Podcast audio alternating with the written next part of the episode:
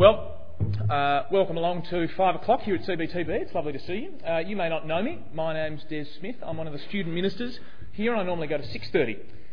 Um, now, what I'd like us to do before we get too much older is I just want you to imagine something.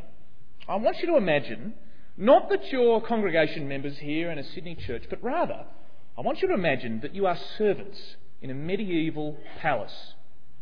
You open the door, creaky old door, and you're peering in on a party that the King and Queen are holding. They're actually hosting a play for some friends of theirs, some other noble men and women. And as you watch this play unfold, well, it's quite confusing. You peek through the door as you see them all arranged. There's the King and the Queen. There are all the noblemen and women in front of them. Off in the distance, there is the King's nephew and a beautiful young woman sitting next to him. And the play begins another king and queen walk onto the stage and they're having a conversation. The king says to the queen something along the lines of, and I'll paraphrase, uh, Darling, I've loved you for so long. We've been married for so many years, and yet I fear that I may die soon. And my one wish for you is this that after I'm gone, that you marry a good man, someone who will love you and care for you. Now, the Queen is shocked by this news that he thinks he might die and says to him, No, no, look, you'll not die. Why do you think that would happen? But if you did, I will never marry again. I would never betray you like that. I will remain a widow and faithful to you forever. Now the king responds to her, Darling, that's lovely of you to say, and I believe you for the moment. But when I'm gone, well, maybe the memory of me will fade, and you will marry. But for the moment, I'm tired. Please leave me. Let me sleep. And she goes, and he lies down. And it turns out that maybe he knows something more about his death than he's originally let on. Because another man creeps on to the stage, takes out a flask of poison, pours it into his ear, and kills the king before he creeps off. Confused? Well, well, may you be. Really, the play doesn't seem to make much sense. It doesn't make particular sense, particularly because at that point, as you are this medieval servant, the king in the real life actually suddenly stands up, calls the play to a halt, and storms off. Particularly, you notice that the nephew is paying particularly close attention to the king as he does so. What on earth is going on? Well, let me tell you. The scene I've described to you isn't just any old scene. I've actually made you a character in Hamlet. And what you've just seen is part of Act 2, Scene 2. You've just seen a play which has been put on by Hamlet, who's the nephew sitting off to the side of the king, called The Mousetrap. Now, to you as the casual onlooker, it doesn't make any sense because you don't know the context. But Hamlet and the king know exactly what it means because they know exactly what that play is about. Because the play that Hamlet puts on, The Mousetrap, that I've just described to you, mimics reality. You see, in truth, Hamlet is the son of the king who has been murdered. And Claudius, the king who stormed off, is the king who's ordered their execution. The play exposes the king in a story and warns that king that Hamlet knows all about it. The crowd may be slightly confused. You're totally baffled. But Hamlet and the king, they know exactly what's going on. Now, the parable of the talents that we've just had read to us is exactly that kind of thing. It's Jesus' own mousetrap. It's Jesus' own parable that reveals something, exposes and warns his listeners, particularly the religious elite. You see, on the face of it, it's just a story, isn't it? It's just a story about a rental dispute that's gone horribly out of hand. But in its context, we see its explosive impact. Just like the mousetrap, Jesus' parable mimics reality. Israel is about to kill its own king and exposes his listeners and warns them about the consequences of doing that. So we're going to look at this parable in three parts tonight. In its context, the parable itself, and some of its implications for us. So if you're a note taker, they're the three headings to have. First of all, the context. Well, I don't know if you've been living under a rock uh, recently. If you have, you probably don't know that it's an election year. However, for the rest of us who have been living outside of rocks, we do know that it's an election year. And if you've been reading the Sydney Morning Herald, you would have seen every week, every day, there seems to be a fresh opinion poll. We all know that the swinging voting as to who, who will eventually win. Will it be Rudd? Will it be Howard? And all those opinions are basically about one thing. Whom do we think should have authority to rule Australia? Who should be the ruler? An opinion is divided. Now, Jerusalem is in the grip of a similar contest. Who should have the authority to rule Israel? You see, the status quo for years and years and years has been this the current leaders, the priests, the rabbis, the elders.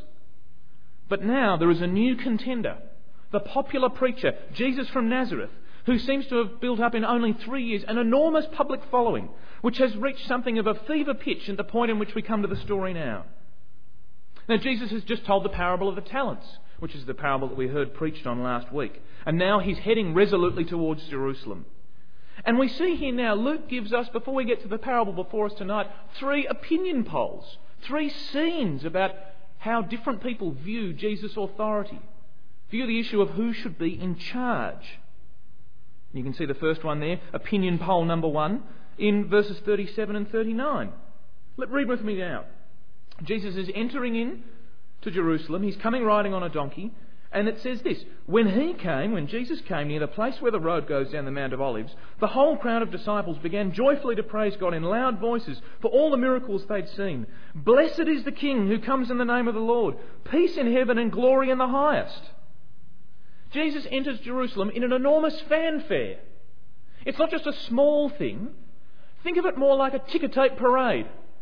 Remember when the Australians won the Ashes and they marched through the streets of the city? People were uh, in, in, awe of them. People were lining the streets ten deep, screaming their praises. There's every chance they probably stand up a chant. And that's exactly what we see the Israelites doing here starting up a chant, singing a song, singing apart from one of their favourite songs, Psalm 118. Blessed is the King who comes in the name of the Lord. It's a psalm about God defending Israel from its enemies declaring that Jesus is God's king. It's pretty clear who Israel thinks has authority here. But there is opposition. Look in verse 39. Some of the Pharisees in the crowd said to Jesus, Teacher, rebuke your disciples. You can't just go around accepting praise like that. We're in charge here. But they're swept away by public opinion. Well, what of the next opinion poll that Luke's give us? Well, it's there in verses 45 to 48. Jesus comes into Jerusalem and he clears out the temple of all the money lenders. You're probably familiar with that story. And he then begins teaching. Now, it says there in verse 47 that the leaders want to kill him, but they can't because, again, public opinion is behind him. They think that he is God's king. Then finally, things reach a head. We see it in there in chapter 20, verses 1 to 8. The issue of Jesus' authority comes to such a head that there's finally a public showdown. Turn with me to chapter 20, verses 1 to 2. One day, as he was teaching the people in the temple courts and preaching the gospel, the chief priests and the teachers of the law, together with the elders, came up to him. Tell us by what authority you're doing these things, they said. Who gave you this authority? Who gave you this authority to drive these people out of the temple and start teaching authoritatively from God's house? And Jesus comes back with a brilliant reply. Verse 3. He replied, I will also ask you a question. Tell me, John's baptism, was it from heaven or from men? It is a brilliant reply. It's fantastic when you see someone asked a question which they then almost effortlessly seem to turn against its asker. Great politicians do it all the time. Winston Churchill is famous for his quick and witty ripostes. He once came out of uh, number 10 Downing Street and uh, he was a little the worse for wear. Maybe he had had one too many drinks. And a lady called out to him, Mr. Churchill, you're drunk. And he shot right back, Yes, madam, and you are ugly. But in the morning, I shall be sober. Mr. Churchill, if you were my husband, I'd put poison in your coffee. And yes, madam, and if I were your husband, I would drink it. Even our own Robert Menzies could come back with, with witty ripostes. One wag, when he was giving an election speech, called out, Bob, I wouldn't vote for you if you were the angel Gabriel. Mate, if I were the angel Gabriel, you'd not be in my constituency. And here we see Jesus doing something similar. He turns it back on its head. It's a brilliant reply. Because when he asks them how John the Baptist got his authority, well, they're stuck. Because John the Baptist had been baptizing people. He'd been baptizing people as a symbol of them turning away from their sinful way of life and turning away to God's way of life. But he hadn't just baptized people, he'd baptized Jesus. And he baptized Jesus after he had told, uh, after he had told people that one would come after him who would baptize with the Holy Spirit. And it was at John's baptism of Jesus that the Holy Spirit came on Jesus. It was almost as if the preaching of the gospel had a baton passed on from John the Baptist to Jesus. It clearly came with divine authority. And so the leaders are caught. They can't say that John the Baptist came with divine authority because, well, given the circumstances of the baptism, that means that Jesus comes with divine authority. But they can't say, oh, he just came with human authority because, well, the people would be in an uproar. Public opinion would yet again come into, uh, come into sway. And so they just cop out and say, oh, I don't know. And so Jesus says, well, I won't ask you your question about authority either. But he doesn't answer it not because he's trying to avoid the question, rather because he's got a much better tactic to move on to the offensive by telling the parable that we've had read to us tonight. Read with me there in verse 9. He went on to tell the people this parable. A man planted a vineyard, rented it to some farmers, and went away for a long time. Now, as soon as his listeners heard this, they must have pricked up their ears. They must have realised that they needed to pay attention because Jesus had said something very significant that must have made it clear to them that he wasn't just telling a story. You see, he doesn't say a man planted an orchard or a man built a house. He said a man planted a vineyard. And for any Jew living back then, when they heard the word vineyard, they immediately thought Israel, God's blessings to Israel. All throughout the Old Testament, the term vineyard had been a, a synonym for God's blessing on Israel. In much the same way that I don't need to say the word Australia to let you know what country I'm talking about. I could just say down under. Or if I want to refer to the great state of Tasmania, I don't need to say Tasmania. I can just say the Apple Isle. You know exactly what I mean. They immediately know that there's something about this parable that is about them. It mimics reality, just like the mousetrap. Let me read on, verse 10. At harvest time, he sent a servant to the tenants so that they would give him some of the fruit of the vineyard. But the tenants beat him and sent him away empty handed. He sent another servant, but that one also they beat and treated shamefully and sent away empty handed. He sent still a third, and they wounded him and threw him out. The owner sends three servants to collect the rent, but no, the tenants aren't having any part of that. They refuse to pay. Not only do they refuse to pay, they beat up the servants who are sent, uh, who are sent to collect it, and they send them packing. And again, any listener would realize that that is more than just a story. That mimics reality. He's talking about the prophets.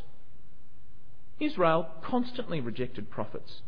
They knew that they constantly rejected prophets. Jeremiah had told them that they would reject the prophets. Jeremiah chapter 7 reads this When you tell them all this, they will not listen to you. When you call to them, they will not answer. Therefore, say to, say to them, This is the nation that has not obeyed the Lord its God or responded to correction. Truth has perished, it has vanished from their lips. From the, from the time your forefathers left Egypt until now, day after day, again and again, I sent you my servants the prophets, but they did not listen to me or, or pay attention. They were stiff necked and did more evil than their forefathers. See, things are really hotting up right here now as Jesus tells them this parable. But it gets even hotter in verse 13. Then the owner of the vineyard said, What shall I do? I will send my son, whom I love. Perhaps they will respect him. Now, that of course makes some sense.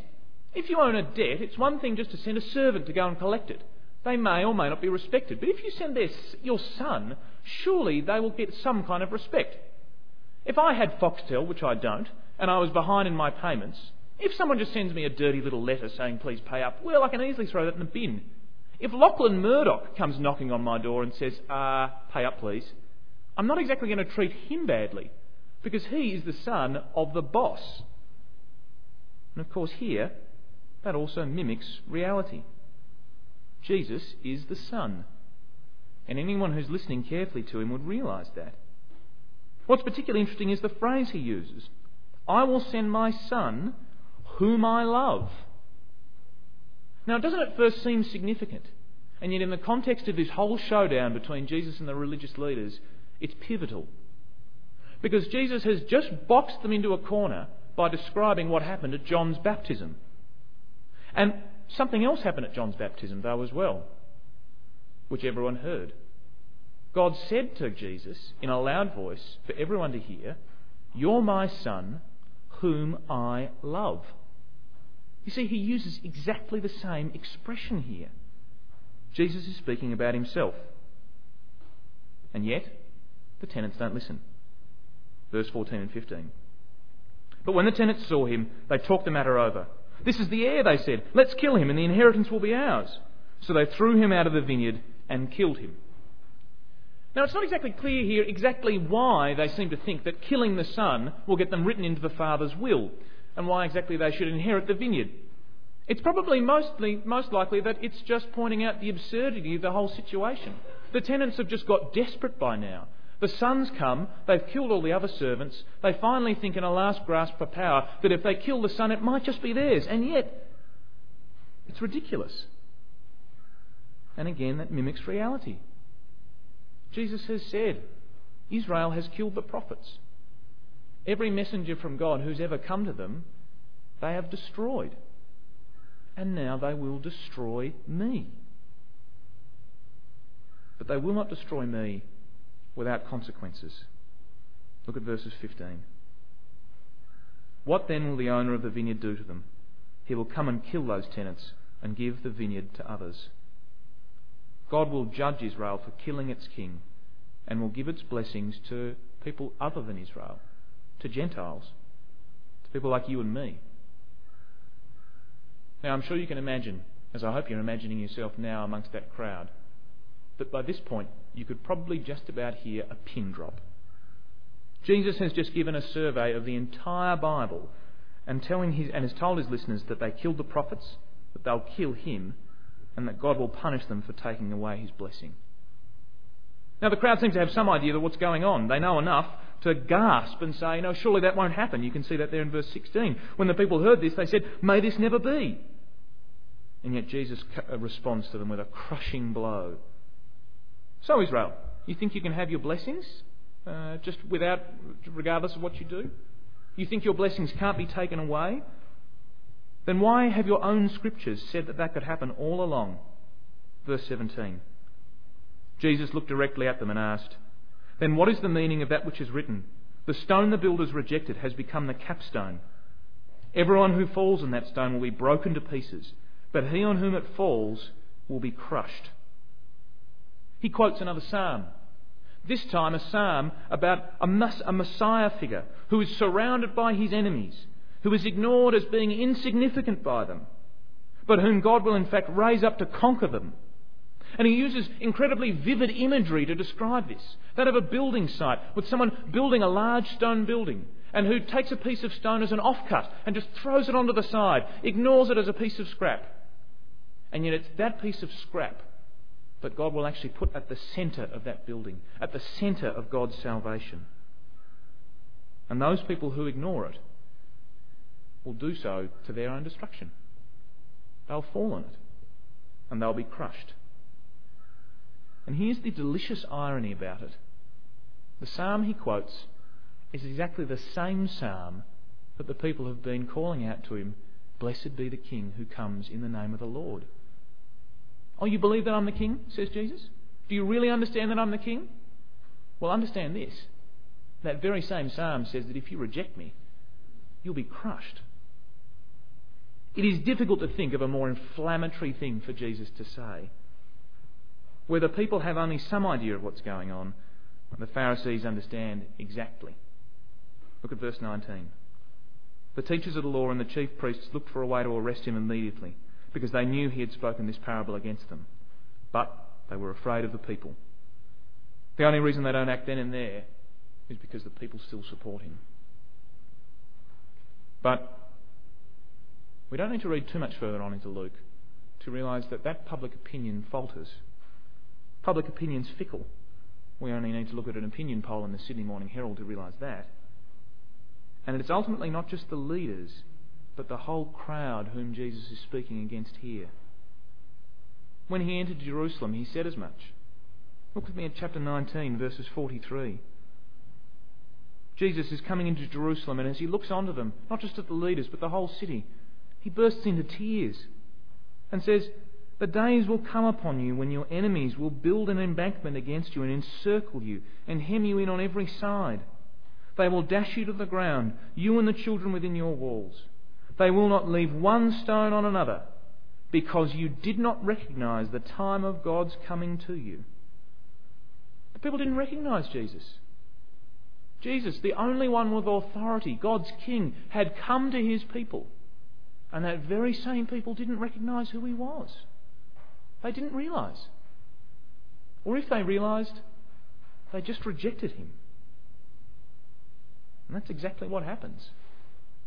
Not a week later, a week after they've been singing his praises, Blessed is the King who comes in the name of the Lord, out of those same throats are coming the words, Crucify him. Crucify him, the King. Now, what are the implications of this for us? Well, let me just bring out four points, four reflections. First of all, I think we need to pay attention to the way in which we read the Bible, don't we? It's so easy sometimes to read the Bible in an almost casual or uh, not particularly paying attention to the details kind of a way. We need to be careful readers of the Bible to understand it. You see, as I hope we've seen tonight, if we read this par- as we read this parable outside of its context, we're little better off than those servants whom you pretended to be, looking in on the mousetrap, not really knowing what's going on. It's only when we see the context of these things that we fully understand what it's about. And if you're anything like me, that can be really difficult to do. I don't live in a culture, a church culture, a national culture, of reading the Bible really carefully and closely.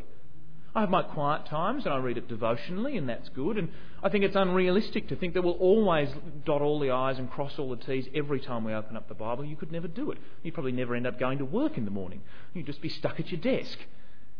And yet, at the same time, I would hate to see us be a church that never did the hard work. And never did the hard work simply because it was hard work. Because it is. Reading the Bible isn't always, every minute of the day, uplifting stuff. Sometimes it's really hard, intellectually challenging work. Sometimes it's emotionally difficult because it says things that, frankly, I just don't like. Sometimes we just don't seem to have enough time to look in the context of these things. And yet, we miss out on so much if we don't do that. If we don't occasionally sit down and just look through the references, get out the concordance, dig into the Bible and see in its depths, is it any surprise why we'll only have a surface understanding of what God's about. Sometimes I find it difficult to understand why the psalmist, Psalm 119, goes on and on and on about how he delights in the law of the Lord. And I think to myself, Psalmist, have you ever read the law? Have you read Leviticus? How can you delight in that? It's so boring. And when I really look into it, when I see it in its context, it is delightful. We miss out on so much when we don't see that. But a second thing I think this warns us of, or a second thing this calls our attention to, is that when we carefully read the Bible, we actually realise that some parts of it actually really aren't that much about us. When I read this parable, I'm always trying to think, well, where do I fit in? Which character am I? Am I the Pharisee? Am I the people? Am I in Jesus' role, the hero? Well, friends, unfortunately, in this parable, we barely even read a mention, unless you're Jewish, we're actually the others in verse 16. This parable is primarily about the relationship between God and his covenant people, Israel. Now, there's a couple of things to draw from that, isn't it? We need to recognise, and I don't think we do it enough, the special place that Jewish people have in God's plans. I think the Bible's picture is one in which God views Jews and Jewish people in a particular way that he doesn't view us, that he cares and longs for them in a way that he doesn't quite care and long for us. For instance, all of Romans 9 to 11 is a discussion of that, where he describes Israel as a plant and us as just people who are grafted into the side. We're not the central characters in this parable. In some ways, we're not even the central characters of the Bible. Surely we must pray for our Jewish community here in Australia, mustn't we? 200,000 Jews in Australia who don't know the gospel. We must be careful to not forget that, to pray for them. But it also means, doesn't it, that we need to be careful of always looking for the application that directly applies to me. Because that's very often what I do when I read the Bible. I just look at it particularly for the application points for me. In the end, the Bible all becomes about me. And I sometimes wonder if that's part of a larger culture in churches where we've personalised Christianity so much that it's all about God and me, and there are other people who just happen to be around. I wonder how much of that thinking has permeated into the way we treat one another in Bible studies, in church, in fellowship outside. There are some parts of the Bible that just aren't really about me, but they are about the person sitting next to me.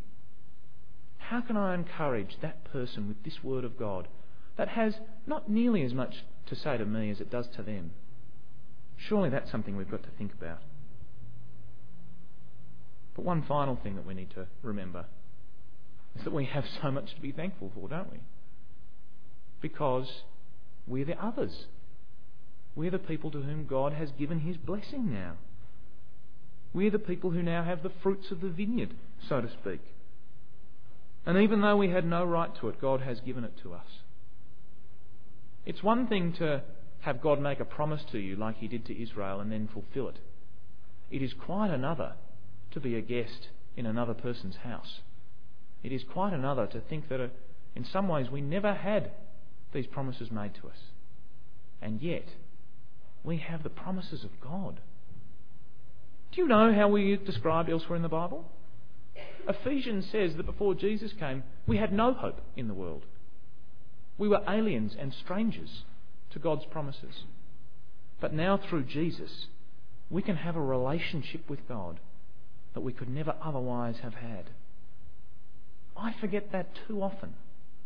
I wonder if you do as well.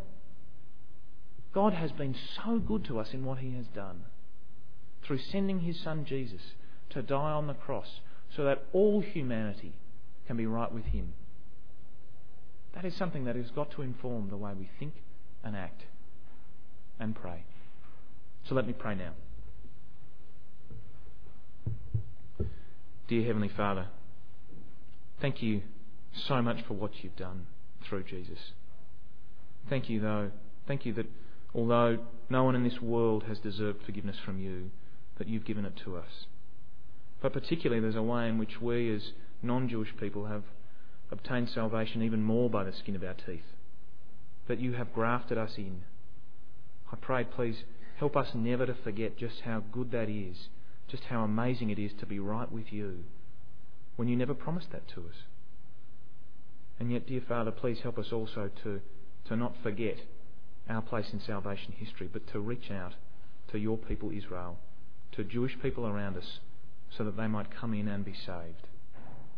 We ask all these things in Jesus' name. Amen.